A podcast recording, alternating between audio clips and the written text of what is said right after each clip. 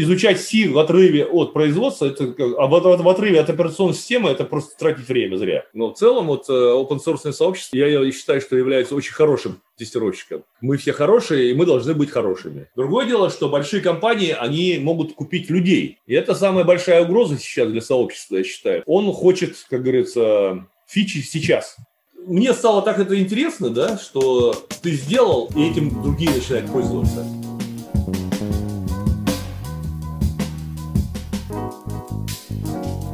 Добрый вечер, с вами подкаст Кода Кода. Меня зовут Виктор Корейша. В этом подкасте мы обсуждаем жизнь в IT, избегая углубления в технологии и узкие профессиональные сферы. Вы слушаете завершающий 12 выпуск первого сезона. Он поделен на две части, и сегодня вы услышите вторую часть из двух. Если вы не слушали первую, то рекомендую начать именно с нее.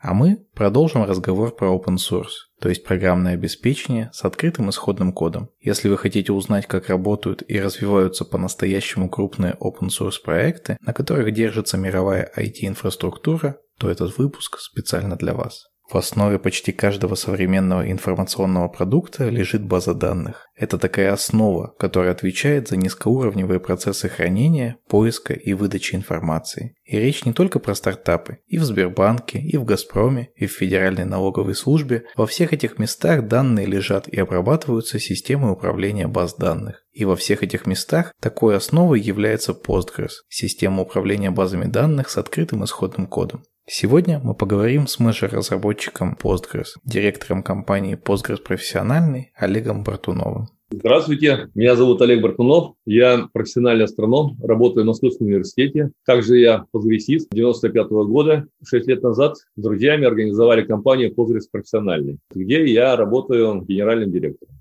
Помимо этого, моя жизнь заключается в том, что я выращиваю детей, хожу в горы, бегаю, я думаю, что большинство моих слушателей, конечно, знают, что такое Postgres, но тем не менее я бы хотел, чтобы мы с вами немножко обозначили масштаб.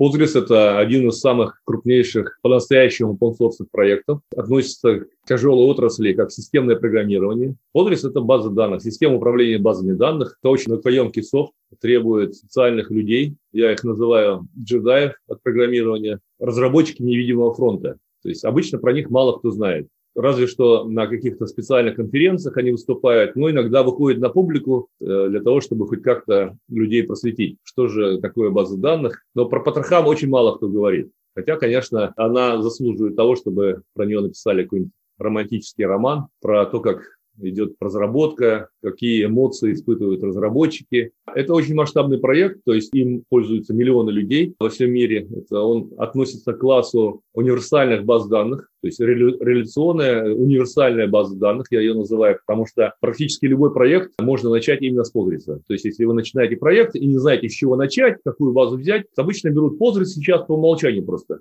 Он очень фичастый, ну, то есть очень много фич в нем. В нем очень интересное сообщество, по-настоящему open которое не зависит от каких-то политических волнений. Люди там собрались довольно идейные, ну, скажем, не довольно, а прям по-настоящему идейные. Сердце проекта состоит из таких серьезных разработчиков, которые выросли действительно на духе того самого open source, который был. Я рад и горжусь тем, что я принадлежу вот к этому сообществу потому что я тоже разделяю вот эти принципы open source, про которые мы будем сегодня говорить. Я начинал этот проект, когда нас было меньше 400 человек. Сейчас это десятки тысяч э, пользователей активных, которые обсуждают, принимают обсуждения и так далее. Но реально пользователей, конечно, много миллионы. И в России пользуются очень популярной, мега популярной. Я опять же тоже горжусь тем, что я принял хорошее такое участие в том, чтобы сделать Postgres популярным. Как член сообщества я считаю, что моя обязанность это ездить по конференциям, рассказывать, выступать, объяснять, уговаривать, продвигать. И я как бы этим занимаюсь. И сейчас, когда у нас компания, это стало делать немного легче, появилось больше ресурсов, и мы сейчас видим, что Postgres реально вот популярно. Я вот сейчас смотрю на Telegram канал наш. Сейчас в нем 6365 участников и 2437 в онлайне. Ну, то есть вот как бы люди вот живут в Postgres. Действительно, он очень крупный, серьезный проект. Вы говорите, что о начинке базы мало говорят. Мне кажется, мало говорят как раз потому, что для простых разработчиков база данных это вот какая-то такая штука, которая просто работает работает. Вот в ней да, никогда да. ничего не ломается, да. она просто работает. Очень удобно вы сказали, что так и должно быть. База данных, она должна просто работать, она должна в какой-то мере понимать пользователя, То есть, конечно, вот э, в наших чатах там или где-то еще куча конференций, где пишется, говорится о том, что надо там знать очень хорошо, писать запросы, там специально ориентированы под базу там и так далее. Это все из-за того, что пока базы данных еще не стали такие смарт, вот. Но мы к этому стремимся, и я вот считаю, что мы так и должны делать, чтобы каждый человек решал свои бизнес-задачи, а не думал о том, что там внутри у него под капотом и так далее. База должна понимать вот эти дурацкие запросы, которые делают ормы, разбираться и как бы стараться их выполнить. Я думаю, что будущее как раз именно за этим. Ваши основные конкуренты – это огромные компании. Это Microsoft э, с MS SQL, это Oracle, это другие какие-то гиганты. И как вот внутри гигантов получается сделать надежность? Я более-менее представляю. То есть у них, видимо, какие-то очень сложные процессы, огромное количество тестировщиков, что-то еще. А как в open source проекте можно добиться такой потрясающей надежности? Как вот это вообще работает, что итоговый продукт супер надежный? Начну с того, что я уже не считаю их конкурентами. То есть когда-то я действительно думал, что это конкуренты, да, так сказать, и действительно это интересные, хорошие, ну, как бы инженерные разработки, да, так сказать, никто не говорит, что они плохие. Но я не считаю их конкурентами просто потому, что вот возьмите любой проект, стартап, но какой стартап в нормальном, как говорится, разуме будет использовать MS SQL или Oracle? Сейчас они используют либо Postgres, либо Mongo. Ну и какие-то есть нишевые базы данных, если стартап прям уж очень совсем на что-то ориентированный. Но, собственно, сейчас это Postgres или Mongo.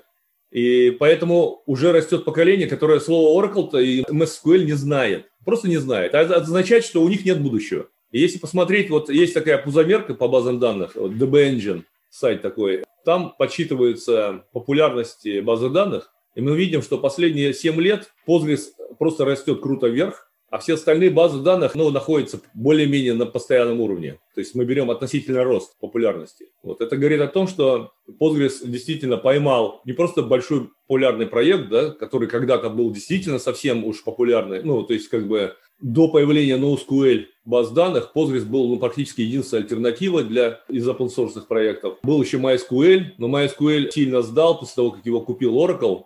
Вот. Это действительно не очень было хорошо для всего сообщества open source, потому что он на себя взял часть кармы Oracle. Люди, они достаточно, ну, как бы восприимчивы к карме. Люди часто говорят, что вот это хороший проект. Вот. Не то, что потому, что там, например, он фичастый. Более-менее сейчас все базы более-менее выровнялись с фичами. Фичами, производительностями и так далее, потому что идет жесткая конкуренция. Но сейчас э, люди принимают э, во внимание еще такие вещи, как насколько этот проект отвечает его внутренней философии. Вот, скажем, слон, да, это Postgres, это хорошее, сильное животное. Во всех странах он очень э, ну, позитивное такое. У проекта Postgres нет никаких скандалов, там, никаких там финансовых махинаций. Не замечено, что кто-то там падал на, на нем, да, и так далее. То есть, как бы, ну, хороший такой проект. Поэтому я говорю, что ну, я не рассматриваю эти базы как конкуренты. Более того, Microsoft, он уже купил одну подгресовую компанию и фактически на Азуре развивает свой бизнес именно с помощью Postgres. То есть там вот у них есть Microsoft, Azure, э, Hyperscale, под капотом это просто Postgres. То есть, как говорится, ну вы знаете, что Microsoft идет в Linux полностью и так далее, то есть он как бы не мигрирует. Я не говорю, он мигрирует, потому что для этого надо, как говорится, очень долго себя еще показать и доказать. Но мимикрирует под open source, заигрывает, это очевидно просто. Но я этому не очень верю, как open source со стажем, потому что я помню еще все эти гнусные статьи Microsoft про, про Linux, там, как он его обвинял, как он насмеялся и так далее. Ну, у меня это все еще живет. Там, молодое поколение, оно, может быть, этого не знает, и оно смотрит на Microsoft в надежде, что действительно все будет хорошо. Но Oracle, как упертая компания, они продолжают гнуть свою линию, ну и пусть гнут. Насчет надежности, конечно, здесь я тоже не соглашусь, потому что из-за того, что Postgres – это открытый проект open source, то на самом деле тестировщиков Postgres гораздо больше, чем Microsoft или Oracle. Ну, потому что любой может взять, вот, вот сейчас начался где-то цикл 14 релиза, и уже кучу людей его берут, тестируют, ставят чуть ли не в продакшн, делают баг-репорты и так далее. То есть, на самом деле, в этом смысле, в смысле тестирования Postgres гораздо впереди, чем Oracle и SQL. Понимаете, да, что внутри большой компании, несколько она была бы небольшая, ну, там существуют свои бизнес-процессы, да, то есть как, существует группа тестирования, это все равно достаточно ограниченный ресурс. Тестирование – это вообще целая такая ну, область богатая, которая до сих пор зависит от того, насколько много людей поставило базу данных в неудобное положение. Ну, то есть для этого надо, как говорится, очень много, очень много корнер-кейсов, да, таких, которые, скажем, тестировщики профессиональные могли обойти. А простой человек, пользователь, он же не знает, он пишет какую-то ерунду. База данных может упасть. Но хорошо, что у нас вот такой открытый цикл разработки. Все прекрасно знают, что и как. И вот за эти годы пользователи уже привыкли к этому. То есть они понимают, что от того, насколько они э, потестируют лучше в течение вот этого цикла тестирования, от того стабильный будет продукт, релиз. Ну, как правило, в Postgres, как и во многих других больших open проектах, есть существует релиз, там, релиз, а дальше идут э, минорные, да, там, люди, которые более опытные или более серьезный продакшн, они, конечно, переходят на некоторые уже точка 2, точка 3 после релиза. Но в целом вот э, open source сообщество, она, я считаю, что является очень хорошим тестировщиком. Именно потому, что очень много людей неопытных и новичков, которые действительно могут в базу данных поставить какие-то неудобные запросы. А вот вы говорили о неких идеалах, про слона, про карму и так далее. А как э, вообще вот это работает история? Кто следит за этими идеалами? То есть есть какой-то один человек, который принимает решение, что мы берем, что не берем. Расскажите об этом процессе, как решается, куда мы движемся? Ну, у нас в Подресе вот э, нас часто обвиняют, что или предлагают, делают предъявы такие, значит, покажите ваш roadmap. На этот счет у Подриса всегда было тяжело, потому что roadmap как такового не существует у Подриса, потому что он являлся до недавних пор являлся сообществом свободных разработчиков. И каждый, как говорится, писал то, что ему было близко и интересно. Ну, собственно, я так и начинал. Я работал над тем, что мне было самому необходимо. И так получилось просто, что то, что мы делали, это было оказалось нужно многим людям. Но у нас есть некая культура, внутренняя субкультура постгрессовая. Она выражается в нашей лицензии BSD-шной, то есть это лицензия безудержной свободы, потому что, понимаете, GPL это как бы свободная лицензия, но она ограничивает. Это вирусная лицензия, которая заставляет ну, продукты оставаться open. А тут у нас как бы лицензия, которая, наоборот, уже вообще ничего не ограничивает. Вы можете сделать свой проприетарный форк и никому не показывать. Тут мне хотелось бы сделать небольшое отступление и рассказать про разные open source лицензии. Дело в том, что хотя все они, конечно, соответствуют принципам open source, но могут различаться по степени открытости и условиям, на которых пользователям разрешается изменять исходный код. Вот некоторые из групп самых популярных лицензий. General Public License или GPL Любой продукт, использующий код, защищенный этой лицензией, должен также распространяться под GPL. Это сделано для того, чтобы наработки разработчиков open source софта не использовались в закрытых продуктах. То есть это вирусная лицензия, которая как бы заражает любой софт, куда включается, и заставляет его тоже распространяться свободно. Другой тип – это лицензия Apache. В этой лицензии правила построже, особенно в области распространения ПО. Если вы имеете дело с продуктом под лицензией Apache, можете спокойно и совершенно свободно использовать и изменять код. Если же захотите распространить уже измененный софт, вы должны четко обозначить, что код меняли вы. Отдельная категория – лицензии BSD. Лицензия BSD налагает меньше ограничений на разработчиков, хотя существуют споры по поводу того, делает ли это ПО более свободным или нет. Основное отличие BSD-лицензии состоит в том, что пользователям разрешено использовать и изменять исходный код программы, но они при этом не обязаны делиться своими изменениями с сообществом. Это значит, что они могут сохранять любые модификации программы для личных целей и вообще продавать новый продукт по коммерческой лицензии. Но вернемся к тому, как устроено управление проектом в Postgres. У нас имеется комитет человек 7-8, который следит за порядком в сообществе. Вернее, так, не за порядком сообщества, а следит за тем, чтобы, ну, как бы сообщество, ну, как бы держит руку на пульсе на сообществе. Какие-то спорные вопросы, они очень редко возникают у нас, связанные с каким-то этическим поведением кого-то из нас. Это очень редко бывает, и обычно прям у нас ну, довольно раннем этапе все быстро расходится. То есть у нас не бывает э, в мейлинг-листе каких-то таких переходов на личности, там, национальности и так далее. То есть это вообще просто это нонсенс. Плюс мы довольно часто встречаемся в жизни, то есть у нас большие конференции, нас с удовольствием поддерживают разные компании, поэтому у нас обширная сеть конференций по всему миру, где мы просто вот вживую встречаемся, ходим в рестораны, общаемся. Ну, как бы мы вот именно на человеческом уровне общаемся хорошо. У нас есть, конечно, кодов кондакт, который, ну, как бы сейчас так модно, да, в каждый проект пишет, что мы все хорошие, и мы должны быть хорошими. Ну, собственно, в этом и заключается кодов кондакт. Немного не нравится мне то, что сейчас у нас в сообществе пошли какие-то веяния с отменой слов. Ну, знаете, там, да, primary, master, slave и так далее. Все, что нам казалось привычным, сейчас стало уже primary, secondary. Да, вот. GitHub заменил основную ветку с мастер, а теперь она называется да. main. Я недавно main, не мог да, закоммитить да, да. с первого раза, потому что... Ну, я хочу, понял. кстати, пользуясь случаем, свое мнение высказать. Дело в том, что это же все англоязычные слова. Для нас, русскоязычных, это как бы пофигу, да, там, мастер-слейв. А вот, скажем, для английского языка это вполне может быть действительно так, да, там, хозяин, раб. Для них это может быть действительно так, вот, сжег. Вот представляете, вот если мы у нас по-русски так говорили бы, залил рабскую ноду, понимаешь, там, как бы глупо звучит. Я вообще удивляюсь, что они так долго терпели вот такие всякие слова. Другое дело, что там уже всякие вот эти black и так далее, ну, черные, в общем, начинают муссировать вот эти темы. Это как бы совсем. Но для нас, вот русскоязычных, это все, ну, не касается особенно. Поэтому я признаю, что люди все разные. Если их это действительно так сильно мучает, ну, мне все равно.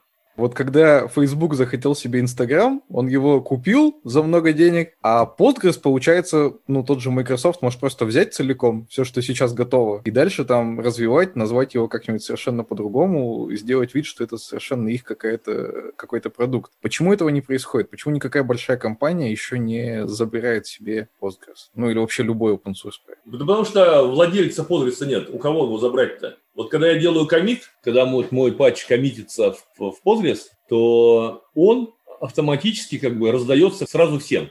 То есть у нас нет такого, что я подписал условия разработчика, что я тем самым, ну как MySQL, например, да, там, или MariaDB. В общем, во многих проектах есть такое, что ты пишешь, что ты отдаешь право туда. У нас такого нет. Я как бы отдаю всем. И вот спрашивается, у кого купить. То есть юридически, юридически тяжело купить. Вот у нас есть, конечно, подрисовый фонд, который держит копирайт подрис, но вот прав собственности никаких ни у кого нет. Вот, поэтому, собственно, и купить-то нельзя. Другое дело, что большие компании, они могут купить людей. И это самая большая угроза сейчас для сообщества, я считаю. Потому что если раньше, как я говорил, подрис состоял из людей, ну, развивался людьми open source, то есть фрилансерами. Вот я, например, там 10 лет, ну, ни копейки не получал, просто занимался этим просто в кайф, да. После работы сидел э, на кухне, да, и работал. Это был тот самый старый такой ламповый open source. Даже друг друга мы не видели. То потихоньку, в связи с тем, что Postgres стал, стал интересен enterprise, стали возникать компании вокруг Postgres, которые уже спонсорили вот этих фрилансеров. Сначала спонсорили, вот, скажем, мне давали денег на что-то такое, да, помочь. А потом стали просто нанимать на 100%, full time. И вот сейчас сложилась ситуация, что фактически из ведущих разработчиков не осталось практически никого, кто был бы просто независимый. Все принадлежат каким-то позрисовым компаниям. И вот эти компании, в частности наша компания, да, позрисовая компания, эти компании уже занимаются, драйвят, собственно, разработку подриса. Но это неминуемо сложилось, потому что э, enterprise, большой enterprise, он хочет, как говорится, фичи сейчас.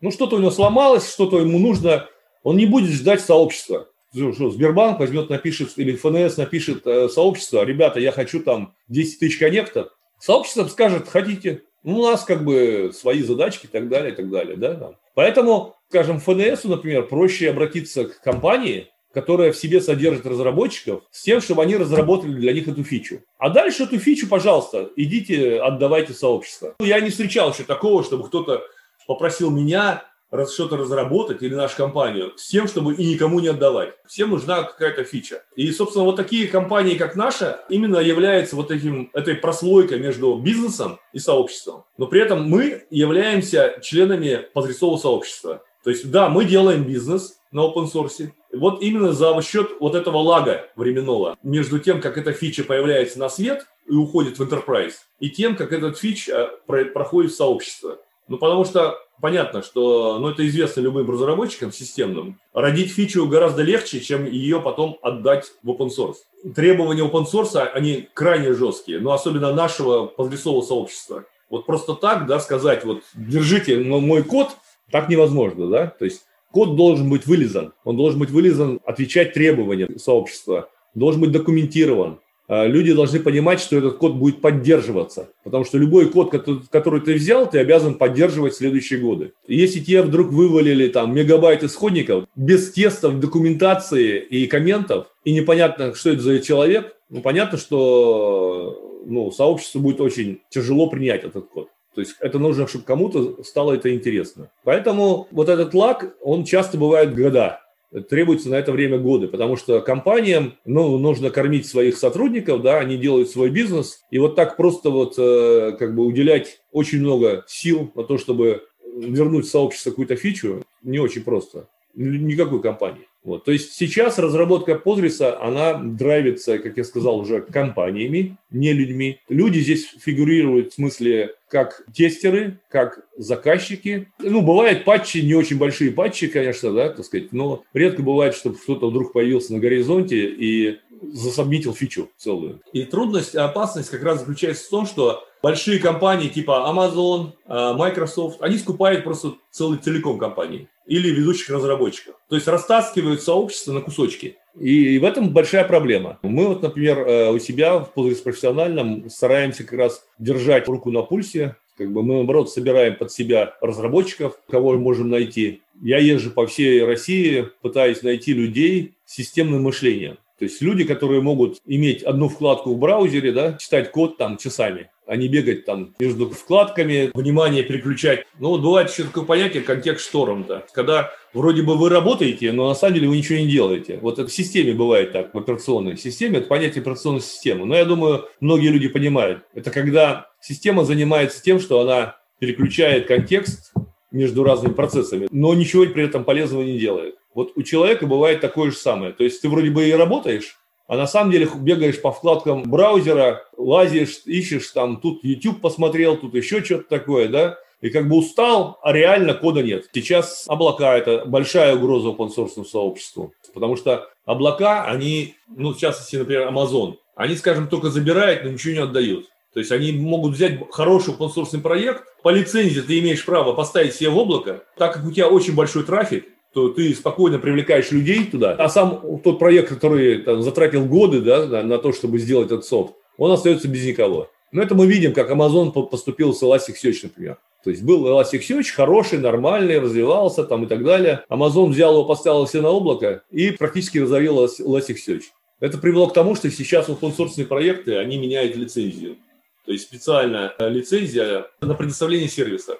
И это, конечно, вот процесс адаптации open source процесс того, что open source меняется в наше время. И, честно говоря, я пока не вижу выхода. Вот, например, как быть подгрессовым сообществу без изменения лицензии. Вот, например, я, например, а я работаю над э, улучшением Джейсона в Postgres. Мы с Никитой Глуховым делаем этот проект. Он большой, сложный проект, и мы там действительно, у нас имеются находки, мы видим возможности улучшения производительности мощнейшие, там, на порядке и, скажем, вдруг выложить это опять, отдать сообщество под вот юридичную лицензию, это означает дать шанс Амазону, например, да, присвоить это и развиваться себе там. С другой стороны, например, там, получить патент – это очень затратно и хлопотно, и наше сообщество вообще не признает патентов. Выход такой был бы, например, что я сделал патент, а потом сказал бы, вот я дарю его сообществу. Но всем остальным компаниям нафиг. Но видите, это нарушает некоторый open source, нарушает некоторую философию нашего проекта. И мы сейчас находимся на такой точке, бифуркации, где мы должны понять, как может сообщество существовать дальше и развиваться,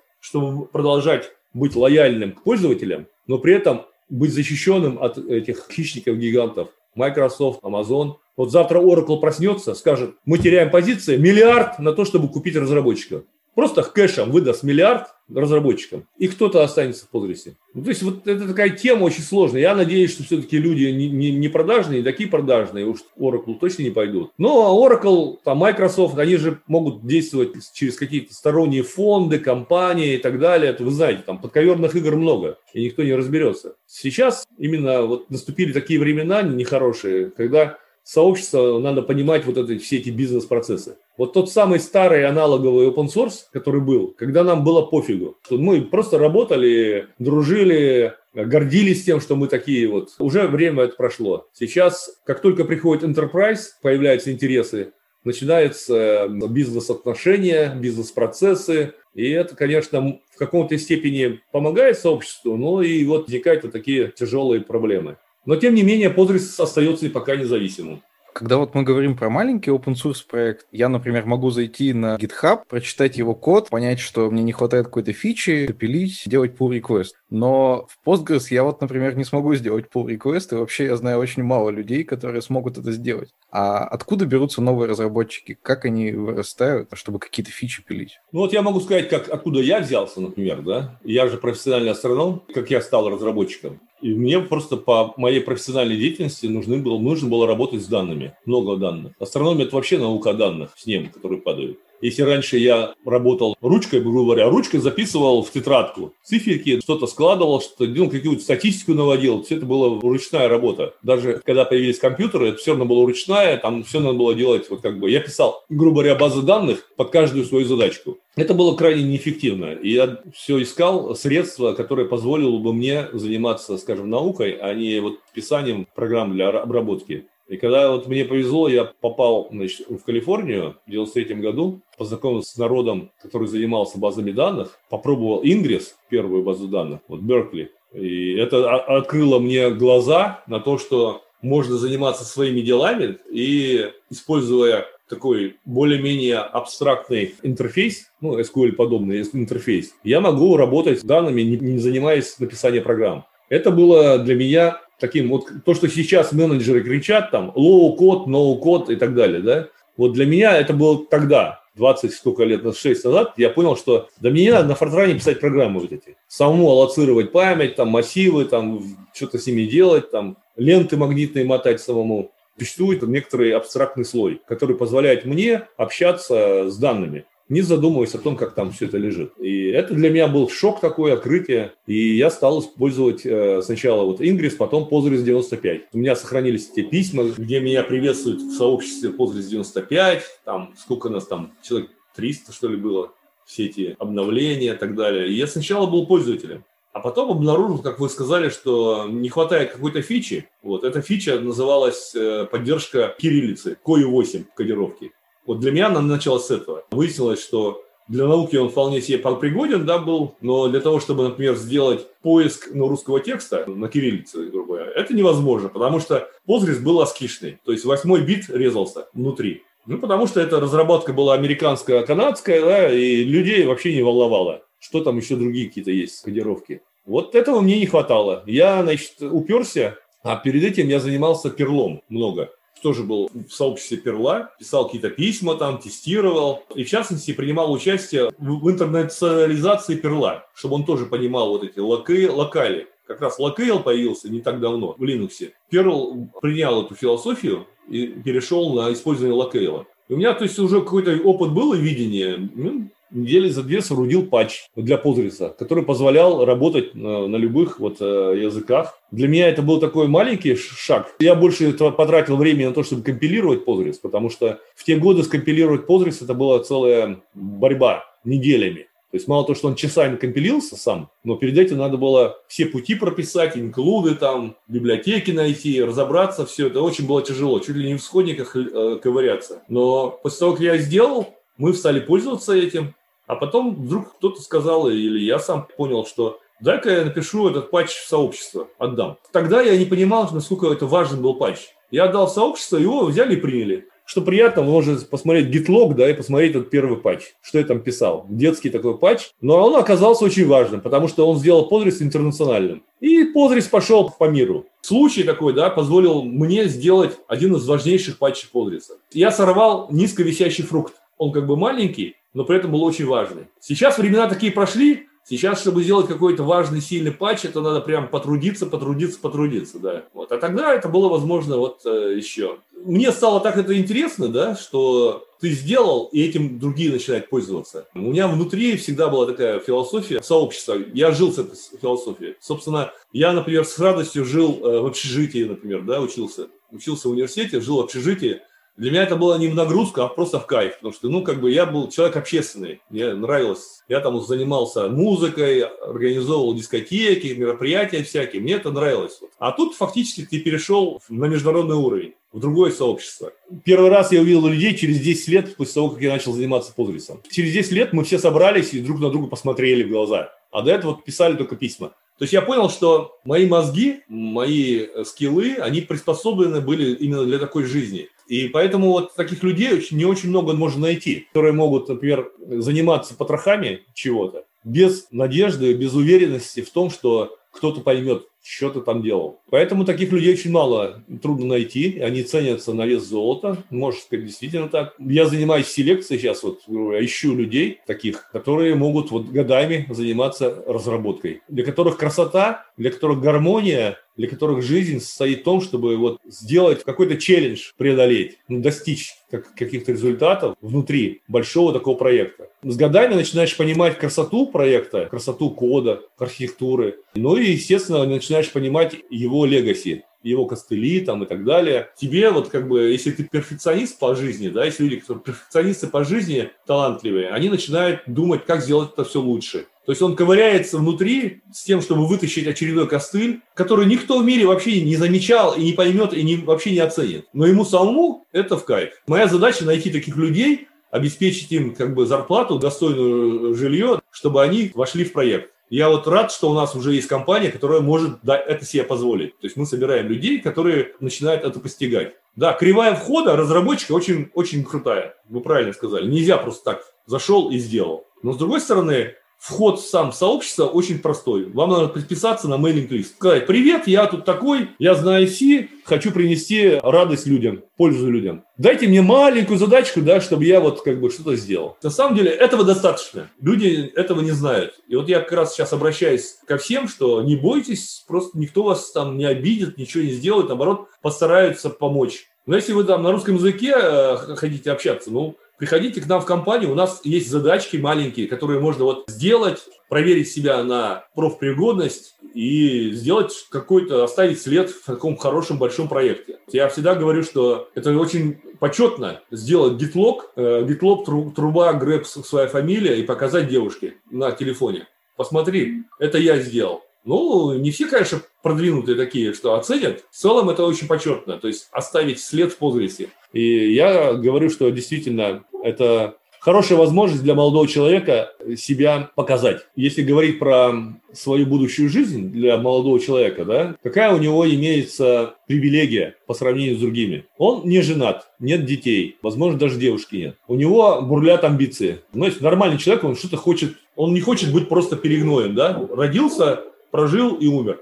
То есть он бурлит, у него есть какие-то идеи, да, там, сделать, например, наше общество лучше, нашу жизнь на Земле лучше, полететь в космос. Вот мы все, мое поколение, мы все хотели полететь в космос. Я уверен, несмотря на то, что сейчас принято удивляться молодежи, знаете, каждое поколение удивляется последующему поколению. Вот какие они такие, они там тикток, они какие-то там волосы красят, там что-то еще делают. В общем, всегда. Я вот тут читал Шумеров, там у них есть поэма такая, где отец ругается на своего сына, вот прям теми же словами, которые вот у нас, прям вот тысячи лет, пять тысяч лет там прошло или четыре тысячи, все, ничего не меняется. Но на самом деле, конечно же, э, просто ну, жизнь другая становится, люди другие. Мы же живем, смотрите, какую эпоху, когда у нас столько всего доступно, и это очень много сделали именно другие поколения. То есть, что ругаться-то? Просто мы немного другие, и все. Поэтому я полагаю, что у каждого поколения имеется люди, которые хотят сделать жизнь лучше. Не просто там поклубиться где-нибудь в клубе. У них есть привилегия сделать ошибку. И не одну, и несколько ошибок. Ничто от этого, никто его не поругает, никто его там, наоборот, все погладит по голове и скажет, вот опыта набрался. То есть я как раз призываю людей подключаться к проектам большим, крупным, да, попробовать себя там, сделать свой стартап, попробовать здесь. Сейчас в мире куча денег. Вот я вам скажу, что куча инвесторов бегает по рынку и ищет, кому бы дать деньги. Я как-то разговаривал с очень, очень крупным инвестором в Америке. Он сказал мне, Олег, говорит, не хватает людей с безумными идеями. Ну, скучно давать денег проекту, который понятно, что вот он там вырастет, там какая-то будет прибыль, да, ну, такая там 5 раз, там, ну, 10 раз, да. А не хватает людей, которые сделают безумные идеи, предложат безумные проекты, чтобы как бы душа развернулась. Вот почему Маск, например, собирает безумные деньги? Потому что вот инвесторам он дает не просто какие-то такие, ну, обычные вещи, он дает что-то большее. И каждый инвестор, который дает деньги на этот проект, он понимает, что он прикоснулся к чему-то большому, которое, может быть, изменит э, нашу жизнь на Земле. Вот эта философия, да, ты начинаешь понимать уже вот богатых людей, да, после того, как с ними пообщаешься и сам уже подрастешь, начинаешь понимать, что деньги сами по себе, они не нужны, они, ну, ничто, да, действительно, это такая банальная вещь, что деньги просто дают тебе возможность сделать что-то, которое оставит тебе память. Ты сделаешь что-то, вот, ради чего ты родился. Вот человек всю жизнь копатил, горбатился, зарабатывал свои миллиарды, а потом он начинает понимать, что вот у него здоровье уже плохое там, да, дети разрослись, ушли и так далее. Что ему с этими деньгами делать? Ну, действительно, чего, зачем? Поэтому к ним надо приходить, говорить, что вот у меня есть такая безумная идея. Возможно, это не безумная идея, потому что у этих людей есть э, ну, эксперты. Я иногда выступал часть в виде этих экспертов. Приходите к нам, да, мы начинаем работать. На самом деле людей с идеями не так уж и много. Если вы чувствуете, что вы родились на свет не просто так, то надо это пробовать. Очень обидно, когда тебе станет 40 лет, или сколько там, 33 года, да? Сейчас 33 года, возраст Христа, он сместился к 40. Сейчас вообще все смещается. И человек пишет в Фейсбуке там, вот мне 40 лет, что я сделал? Да ничего не добился. Вот это самое плохое. Иногда встречаешь наоборот, что после 40 жизнь только начинается. Это означает, что человек поймал свою волну. То есть нужно просто жить и развивать себе чувство вот этой своей волны. Она будет подсказывать э, тебе, ты правильно живешь или неправильно живешь, или те, кто надо искать. Много людей ищут. Вот я люблю людей, которые ищут. Они меняют профессии, там, их называют бегунками иногда, да, но человек просто хочет понять, найти свое место. Это нормально. Не всем везет. Так что, скажем, я в восьмом классе уже понял, знал, кем я буду. Мне, например, повезло. Я там вырос в маленьком таком городке степном, там тяжело было. Социальные лифты все-таки в Советском Союзе были, это повезло мне, что я смог вылезти оттуда. А очень много людей, они так и остались, просто живут, просто хорошие люди. Иногда завидую им, что можно просто в воскресенье, в субботу не думать ни о чем, а просто заниматься жизнью, там, цветочки сажать, там, с детьми гулять. Наша жизнь, она, жизнь разработчика, она, конечно, другая, да, так сказать. Мы находимся под, все время под прессом каких-то проектов, да, обязательств, и плюс еще какие-то свои собственные челленджи. И ты понимаешь, что плюнуть на это нельзя. Нельзя быть на 50% вовлеченным в какой-то проект. Ты либо в проекте, либо нет в проекте. Потому что сейчас все проекты – это команды. Ты не можешь подвести команду. А пока ты молодой, ты еще сможешь, во-первых, сам эту команду создать, а во-вторых, просто сам что-то сделать. У тебя нет бремени. То есть это самое такое золотое время. Если у вас есть такие как бы желания и еще умения. Вот, к сожалению, Сейчас идет профанация такая с информационной, с IT, ну, то есть информационными технологиями. Я посмотрел, как учат детей в школе, да, и как учат э, студентов в университетах. Конечно, это большая профанация. Не хватает молодых людей, молодых преподавателей, которые бы пришли бы из индустрии и учили бы, скажем, детей и, студентов. Так часто бывает, что там 50-летние, 60-летние учат информатики э, детей, и они не совсем понимают, что сейчас происходит в отрасли.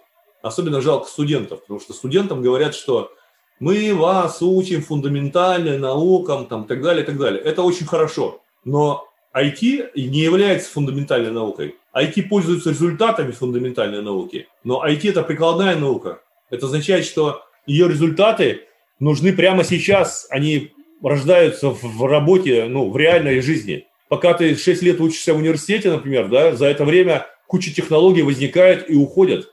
Поэтому нельзя отрываться. То есть, да, учить надо, фундаментальные науки надо учить, дисциплины, потому что ты должен пользоваться ими. Но вот фундаментальным я считаю, что для IT это вот в наше время это был кнут, трехтомник кнута. Должен быть у тебя на столе. Даже если ты его не читаешь, мысли оттуда, знания потихоньку переходят к тебе. Но кнут это было обязательно. Ну, сейчас появилось достаточно много книг. Это тоже, кстати, один из минусов. Ты зайдешь в магазин и не понимаешь, что же купить тут тебе там для чайников, тут тебе для начинающих, тут тебе еще что-то такое, в общем, как бы, ну, трудно разобраться молодому человеку. Если трудно разобраться, бери кнута. По операционным системам Таненбаум. Я вот только и... хотел сказать, что кроме кнута еще Таненбаум. Да. Вот сиди и все, больше тебе ничего не надо, хватит тебе все это. По Си понятно, по Си книг очень много. Но изучать Си в отрыве от производства, это, а в, в, в отрыве от операционной системы, это просто тратить время зря. Существует масса других языков, которые там более приспособлены для работы там, ну, на клиентском уровне. А для низкого уровня все-таки C это остается тем языком, который ну, как бы надо. Ассемблер. Ассемблер, C. То есть нужно понимать, вот, э, как, откуда все взялось. Сейчас же как в университете учат? Без исторического погружения. То есть вот тебе процессор x86, да, там, вот тебе C, там, а что такое биты, байты, откуда там взялась память, регистры, да, там, процессы, очереди? Вот это люди не понимают. Если ну, Мне это кажется, преподавать... в университете все-таки учат. Вот меня учили. Вы учили, вы уже, так сказать, другое поколение, да? Вот я сейчас был в университетах. Вот я был в нескольких университетах и разговаривал со студентами. Вообще темный лес для них. Они вообще не знают, что это такое, как. Оттуда системных программистов очень тяжело найти. И вот моя мечта, ну вообще проект, который я со своими единомышленниками, друзьями хочу сейчас стартовать, это как раз сделать курс системного программирования. К сожалению, этот курс, он существует практически везде, но он неправильный. Нужно давать основы, ну, основы всего, чтобы была полная цельная картина, понимаете? Чтобы человек мог, когда он говорит, э, как э, человек понимал, что такое процессор, ЦПУ, на уровне вентилей понимал как это работает. Как можно ребенку объяснить, как работает процессор? Вот у меня, например, есть книжка, такая замечательная книжка, вот «Тайный язык информатики» Петцольда. Если не знаете, вот посмотрите. Если на нее посмотреть внимательно, то она очень много даст людям понимания, как э, работают процессоры. Вторая книга, вторая статья, которую я всем всегда говорю, она очень тяжелая значит, для чтения, но ее можно почитать по диагонали, но, по крайней мере, понять идею. Э, это Шинона статья про передачу информации в зашумленных, там, где все появилась, собственно, один, одна из основ информатики. Биты, энтропия, информация, кодирование, да, там. Вот люди привыкли к тому, что пакет пошел по сети и куда-то пришел. Ну, те, которые изучали в университетах, они понимают CPIP протокол, да, что там имеется, что если он потерялся, то он ретрансмитится там, э, есть ETL, да, а дальше они не понимают, откуда все это взялось вообще. Что значит он потерялся? А когда ты почитаешь статью, ты начинаешь понимать более глубоко о том, что действительно это просто природа такая, да, что все теряется. Люди начинают понимать сразу после того, как ты примеры из жизни. Ведь немного ветрено, и люди кричат друг другу ну, на другой стороне, сторону берега. Что-то такое передать важную, важную новость. Вот для того, чтобы ты был уверен, что тот человек получил, сколько раз ты крикнешь? Не один раз, несколько раз ты крикнешь. Это называется дублирование информации, правильно? а ветер – это шум. И вот теперь возникает вопрос в нашей в области. А сколько нам нужно раз продублировать информацию, чтобы гарантированно эти данные перешли. А Меня учили, это... что сигнал растет как n, а шум как корень из n. А, а нам это важно. Это все вот это, это энтропия, да. А, а, а в IT это очень важно, потому что если ты будешь дублировать там 2, в 3, в 5 раз, у тебя трафик вырастет сильно и так далее, да, там. Поэтому нужно найти ту норму, которая гарантировала тебе, что процесс зайдет. Вот Шинон это сделал. И очень, это очень важно, потому что вообще в IT вот эти все понятия, когда дают это без исторического такого контекста, становится немного, ну, люди воспринимают и все, но не чувствуют. Если для обычного человека это нормально, для системного разработчика это тяжело все-таки дальше жить. Системный разработчик должен понимать, как сделать сумматор, как ребенку объяснить, что такое сумматор, да, там, ну, как сумму почесать чисел. Вот я говорю, идите в парк культуры, там есть, если у вас есть ребенок, там, в парке культуры есть такая водяная площадка, где люди, дети там перекрывают, э, ну, каналы, набирают воду, открывают, все это течет. Вот там прямо спокойно рассказываешь, как вот э, сумматор работает, да, там, без всяких этих транзисторов там и так далее. Можно прям делать маленький, маленький компьютер там, из веточек. Там. Ну, то есть это как бы очень важно, чтобы человек понимал на этом уровне.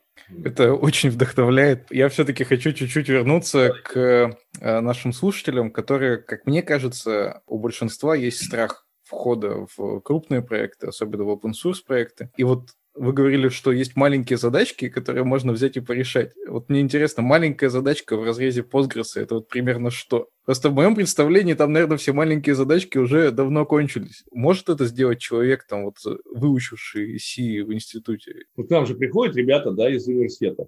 У нас есть студенты, которые у нас нам, нам работают на полставки. Э, сейчас они перейдут на полную ставку летом. Они работают в паре с, э, ну, как бы, со старшими товарищами и делают задачки.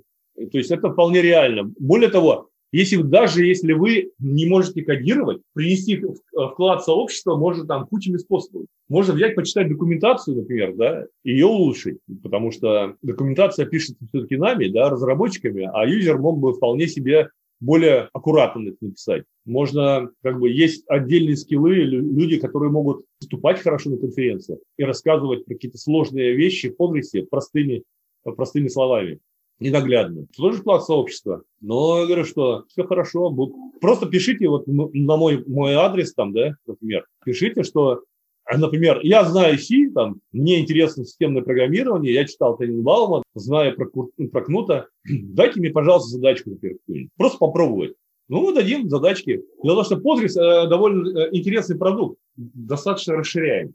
Расширяемость означает, что вам не надо иногда лезть прямо в потроха Postgres а, в ядро. Вы можете сбоку написать интересную фичу. То мы, в частности, много, у нас очень много фич написано сбоку, которые живут отдельно, но при этом вполне себе известны, используются и так далее. Просто вот, например, вы хотите свой новый тип данных. Пожалуйста, пишите. Вот, например, весь тип JSON можно написать просто отдельно, вне ядра. Можно написать машинное обучение, сейчас очень популярно, да, там. Сейчас очень много людей, data scientist ов. Пожалуйста, пишите. Вот я могу на вскидку сказать, какие темы сейчас очень мне лично интересны, и я бы с удовольствием ковырялся бы в них. Например, э, в связи с тем, что Postgres, ну, вообще сейчас э, большие данные у всех на зубах, да, да ну, вообще они реально есть то, например, э, очень большую важность такую для аналитики получила тема приближенного вычисления запросов, approximated queries. Например, когда у тебя имеется 100 миллиардов данных, и тебе нужно понять такие величины, как средняя, медиана, ну, какие-то агрегаты вычислить. Если делать это точно, это долго.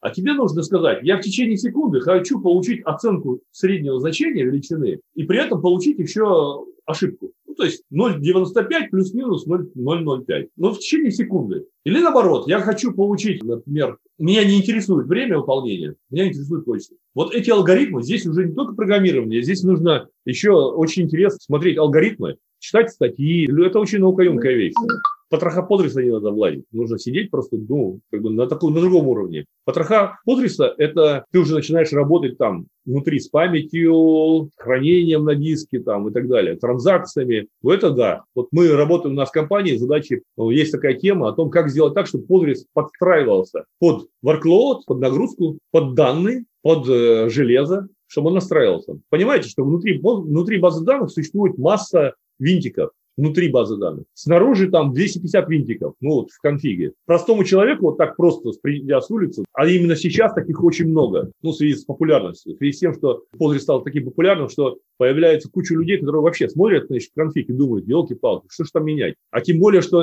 если раньше у тебя был свой сервак, и ты понимал его, сколько там память и так далее, там все более-менее понимал и его тюнил, то сейчас люди вообще не знают ничего. Он там на Амазоне заводит базу данных и ничего не знает про окружение, как там на самом деле реально распределяются ресурсы, кто с кем борется и так далее. Вот нужно, чтобы Postgres сам умел это делать. Это такая большая задача, ее можно превратить в целую такую научное исследование, диссертацию в области машинного обучения и искусственного интеллекта.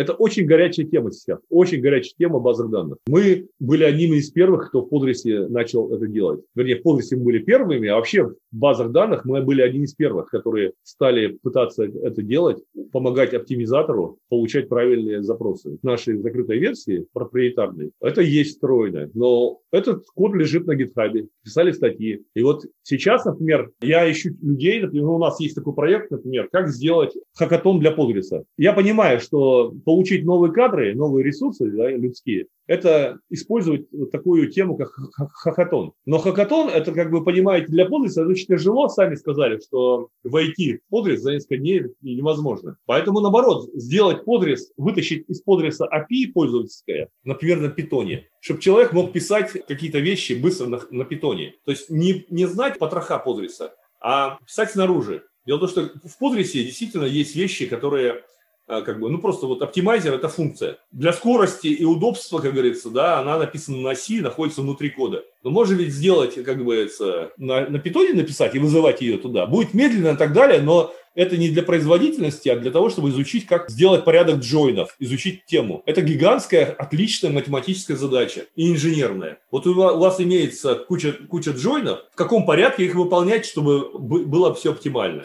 Это тоже задача, которая, вообще говоря, ну, как бы она на поверхности, и ею можно заниматься до бесконечности. Вот, пожалуйста, хороший математик, да, там, работай. Ну, инженерная часть есть, конечно, потому что для того, чтобы сделать порядок джойнов, нужно делать оценки количества записей, которые вытаскиваются из, из каждой таблицы, и тогда уже делать. И там куча разных алгоритмов, да, у джойнов, там, можно придумать свой новый алгоритм. Задач очень много. Есть задачи, например, хранилища. Postgres. У нас сейчас в Postgres есть API для хранилища. До сих пор в Postgres есть э, встроенный хип, куча, как встроенное хранилище, но Сейчас сделали возможность новые хранилища писать. Именно в виде расширения можно писать. То есть, пожалуйста, давайте пишите хранилище для append-only данных, для read-only данных, для каких-то сортированных данных, паркета там, еще как ну, по-разному. Заодно, может быть, увидеть какие-то проблемы с API, то есть предложить улучшение API, вот, сделать какие-то расширения, показать людям свой скилл, да, решить свою задачку. То есть много задач. Просто надо просто сесть и подумать. Вот как раз я обращаюсь к тем людям, которые чувствуют, что у них нет интереса. Они хотят заниматься IT, но они не хотят заниматься железками. Они не хотят плашки двигать на веб-сайте, да? И окрашивать разные цвета. Они хотят заниматься тем, чтобы их не трогали. Вот он сел, и он занимается потрохами внутренними, да, так сказать. Он общается только с такими же, как он. Приходите, но вот я говорю, что действительно здесь нужно, чтобы человек мог учиться. Еще хорошее требование, конечно, хотя бы на английском читать. Но английский нужно знать, естественно, да. И есть еще, ну, как бы, я говорил, сейчас все работают в командах. А умение работать в команде, это, конечно, тоже очень важно. Вот этот soft skill, он важный. К сожалению, у нас в России э, не принято, ну как бы принято как? Разругаться в насмерть и форкануться, а потом все погибнет. То есть нужно уметь э, договариваться. Вот в Подресе часто бывает так, что хочется плюнуть на всех, хлопнуть дверью, например, потому что кто-то не понимает кого-то. Но нужно понимать, что это нормально. Все люди разные, у разных разные задачи. Один решает задачку своего веб-сайта, а другой решает задачку федеральной системы страны. Они друг друга не могут понять. Вот мы сейчас приходим в сообщество и говорим, что у нас проблемы с сотнями ядер. А в сообществе люди говорят, да вы что, говорит, на Амазоне 64 ядра максимум. А с 64 ядра, ядерами Postgres нет проблем. Проблема начинается после, когда начинается конкурентность большая. А из-за того, что Postgres сейчас в России, у нас в стране, он мега популярен, он используется в в мегасистемах, федеральных системах. То есть используется железо, ну, high-end железо, сотни тысяч транзакций в секунду, сотни тысяч. Требования совсем другие. Десятки тысяч, ну, тысячи коннектов надо держать. Требования совсем другие. И вот наша компания как раз занимается тем, что мы фактически сейчас на таком переднем рубеже находимся. Мы Postgres нивелируем улучшаем так, чтобы вот все эти системы работали. Можете представить себе, чтобы в какой-то другой стране там федеральная налоговая служба работала на Postgres? или там главная финансовая система страны или казначейство, да, так сказать. А у нас это работает, это наши клиенты, и мы находимся в бою, да, в таком страшном бою. Так что Действительно, если мы начинали с мелких проектов, сейчас мы погружены в самые такие серьезные крупные проекты. И инженеры нам тоже нужны. Есть такая особенность у России, тем, что она вытянутая. Вот я сейчас беру, значит, делаю запрос в Википедии, потому что я сам забыл, сколько же там часовых поясов в России. 11 часовых зон у нас. Это означает то, что если мы будем держ... иметь поддержку по России, это означает, что мы имеем поддержку по всему миру такие планы, такие очень интересные, да, что можно сделать действительно. Причем это э, ну, хороший такой проект. Инженеры поддержки нам нужны. Более того, я еще забыл сказать, что не обязательно знать C для того, чтобы помогать Postgres проекту. Потому что вокруг Postgres э, сейчас куча оберток. Ну, то есть high availability, да, там кубернетесы, разворачивание в облаках там, и так далее. Это все требует как бы обвязки, которые можно и не писать на C. Мониторинги, управлялки. Идеально это чтобы была большая зеленая кнопка. Вот нужны такие инженеры, да, девопсы, которые могли бы написать эту большую зеленую кнопку. Решений существует несколько в сообществе, но они еще пока далеки от этого э, уровня большой зеленой кнопки. Поэтому, кому интересно вот как попробовать сделать так, чтобы пользователю было удобно, написать Big Green Button да, для Postgres. Это тоже безумный проект. Прямо безумный, отличный проект. И я, как говорится, тоже, прям, тоже заинтересован. И наша компания там, естественно, заинтересована. Еще очень, очень большой проект для тех, кто любит работать с фреймворками, UI, UX. Мегапроект – это сделать, наконец-то, нормальный UI для Postgres. Нет такого проекта. Существует PGAdmin, он PGAdmin 3 старый, PGAdmin 4 новый, но тормозной и не очень расширяемый. Давайте, кто-то, кто имеет хорошие знания в UX и в UI, да, давайте сделаем хороший open source проект. Мы с удовольствием примем участие в этом и в постановке задачи, и в поддержке. Сделать такое, такое ядро, вот моя, меня мысль, такая идея, сделать ядро управления базами данных, расширяемое, плагинное, вот его выложить на GitHub, чтобы люди могли развивать его и дописывать плагины. Чтобы можно было с десктопа, с большого монитора, с мобильника управлять базами данных. Удобно. Вот, к сожалению, я не такой человек. Для меня удобство, ну, для многих из нас, мы в командной строке как бы все делаем. Но из-за того, что Postgres стал, опять же, мега популярным, очень много новичков приходит. Бабушки, старушки и так далее, там, да, тоже скоро придут в базу данных, ну, скорее всего. Ведь когда-то же мы не думали, что 70-летние старушки будут пользоваться мобильниками. А они пользуются. Это означает, что технология выросла, стала популярной, развилась до того уровня, что человеку любому можно пользоваться и не зная, что внутри. Вот нам нужен такой же UI, который позволил бы ну, людям решать свои бизнес-задачи и спокойно нажимать кнопочки. Где такие люди? Приходите, отзывайтесь. Видите, Мне сразу очень захотелось принять участие. Я думаю, что моим случае... Конечно, нет. Это, на самом деле это требует действительно хороших архитектурных знаний про вот эти э, интерфейсы, которые бы мог бы родить вот эту архитектуру расширяемую как open source проект. Я уверен, что этот проект просто взлетит. Это хороший стартап, между прочим. Сделать его открытым ядро, а плагины писать уже продавать, ну, как бы коммерчески. У нас руки до этого не доходят. У нас все-таки другие люди специфические. Но я был бы рад, если бы появились вот те, которым бы вот это, этот проект просто зашел бы. Знаете, как бывает, что вот ты уже работаешь не за деньги, да, а просто он, это твой проект. Вот хочется таких людей найти. Потому что деньги, да, это другое. Зарплату мы платим достойную, хорошую, так сказать. Всех денег не заработаешь, но жить можно нормально, хорошо. А вот нужно, чтобы у человека еще внутри огонь горел. Сделать такой интерфейс, чтобы миллионы людей им пользовались. Это очень хороший стимул. Вот я могу сказать, что вот у меня две девочки растут маленькие. Я с ними гуляю по улице, вот сейчас рассказываю, и ко мне подходят люди. Или в метро подходят жмут руку, говорят спасибо за то, что вы сделали для Подриса. Понимаете? Там. Или фотографируются. Там. Я раньше как бы смущался, там, не понимал. Но сейчас я, мне очень круто от того, что, потому что мои дочки спрашивают, папа, а почему у тебя так много знакомых там, да? А что ты такое сделал? И ты понимаешь, что вот ты что-то сделал. Для родителей это очень важно быть для своих детей вот не просто как папа, мама, там, а человек, который еще что-то сделал для других. Вот я во многих странах мира могу найти себе... Меня встречают люди, да, которые там, я их не видел, но они знают меня по выступлениям, по конференциям. И понимаешь, что ты свою жизнь прожил как бы не зря, хорошо, достаточно много принес хорошего людям. Иногда вот прямо вот мысль такая, вот заходит тебе, что мы с вами говорим, а сколько-то миллионов людей делают там create index using gym, например. И это делал ты. Это очень круто. То есть это очень важно, что у нас в стране да, есть свои подгрессовые ребята. Мы достаточно открыты. Если у вас есть какие-то идеи, там, приходите у нас, мы делаем семинары, вебинары, общаемся.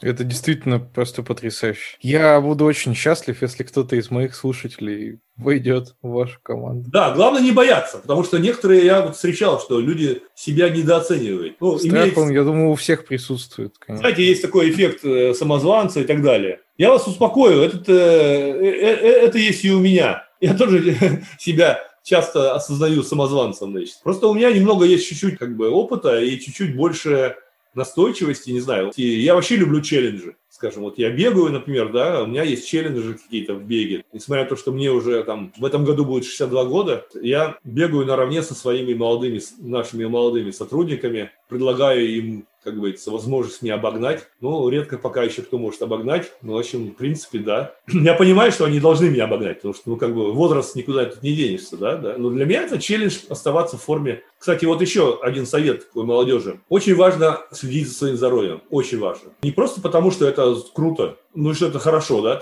а просто потому, что если вы чувствуете, что вы родились не просто так на этом свете, а хотите сделать что-то интересное, да, и у вас есть такие надежды, у вас имеются такие данные, то очень обидно э, помереть раньше времени, не успев чего-то сделать. Или влачить существование такое в виде овоща потому что там ты скурился, спился там и так далее. Если у вас есть способности, вы чувствуете, что они есть, и вы хотите их реализовать, прям с малых лет, с юных лет надо следить за своим здоровьем, потому что Чудес не бывает. Нельзя хорошо работать, если нет плохого, ну, нет здоровья. Я вот, например, бегаю там, да, не пью, не курю. В частности, и поэтому, потому что я чувствую в себе эту необходимость, чувствую в себе ответственность за то, чтобы быть в хорошей форме. Я тоже, когда был молодой, не понимал, всячески нарушал режим и так далее. Но сейчас я вот как бы понимаю, что то, что я работаю как бы в форме, да, и так далее, это большей части, потому что папа, мама хорошие, ну, так сказать, гены и так далее. Но в целом надо было, конечно, сохранить его гораздо больше здоровья, э, если бы я знал. Не надо курить, это вредно, это неправильно.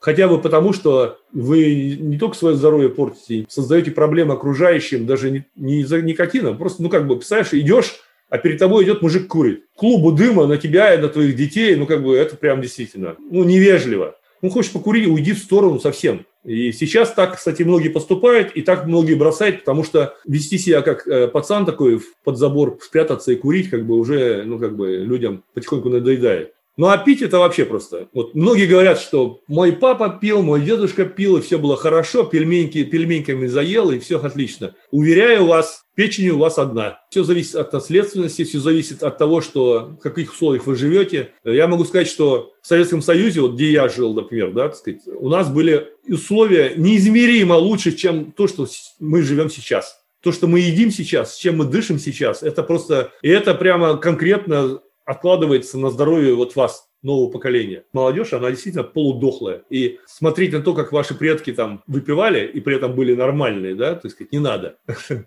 Другое время.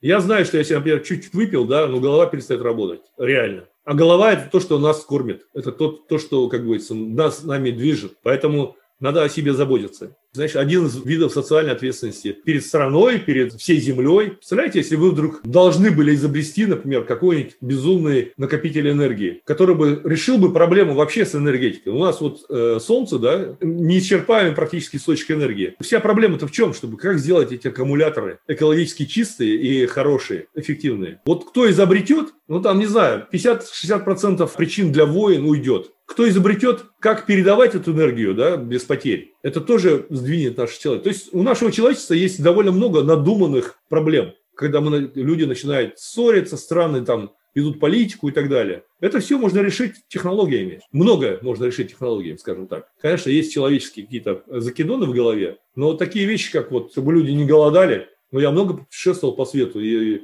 могу сказать, что мы живем прям настолько хорошо, по сравнению со многими. И это очень обидно. Нужно, чтобы все жили хорошо. И вдруг вы помираете от того, что вы курили, пили, и вы не смогли сделать это открытие. Ну, обидно. Просто, например, я знаю по себе, что э, если бы мне кто-то в молодости произнес правильные слова, там, ко мне отнесенные, что Олег, тебе впереди предстоит столько сделать, не пей, не кури, вот я был бы прям этому человеку благодарен прям всю жизнь. Но так получилось, что никто так вот не получилось. Пришлось, доходить самому. Через болезни, через травмы, через проблемы, да, пришлось доходить самому. И я хотел бы сказать, что никому этот опыт не нужен. Этот опыт плохой. Не надо его приобретать. Лучше просто в сторону обойдите, и все. Мы немного отклонились от темы сегодняшнего выпуска, но мне кажется, что мысли, которыми поделился с нами Олег Бартунов, очень интересные и важные. Выводов из выпуска про open source я делать не буду. Надеюсь, что кто-то из вас, мои дорогие слушатели, смог открыть для себя новый неизвестный мир. А кого-то, может быть, 12 выпуск вдохновит на новое свершение. Именно вдохновить вас, мои дорогие слушатели, я и пытался весь этот сезон. Мои гости рассказывали о развитии в разных направлениях, о взлетах и падениях, но самое главное в каждой истории, я надеюсь, вы смогли открыть для себя себя какие-то новые пути и возможности. Я же точно вынес из собственного подкаста много вдохновляющего, но и некоторые конкретные практики тоже. А если вам хочется услышать второй сезон, то вы можете предложить, о чем он может быть или кого стоит в него позвать. Я с удовольствием жду вас в комментариях на любых платформах, где вы нас слушаете. Предлагайте свои темы и гостей для нового сезона. Это сейчас очень важно, и от вас зависит, случится ли второй сезон. А обсудить выпуск вы можете в нашем телеграм-канале. А еще в нем мы выкладываем дополнительные материалы. Ссылка на него будет в описании к подкасту. Если вам понравился выпуск, то вы можете поддержать его лайком или оценкой. Весь этот сезон с вами был Виктор Корейша и наши гости. Если вы хотите пообщаться со мной лично, пишите в мой телеграм Корейша или на почту виктор ру. До новых встреч! Thank you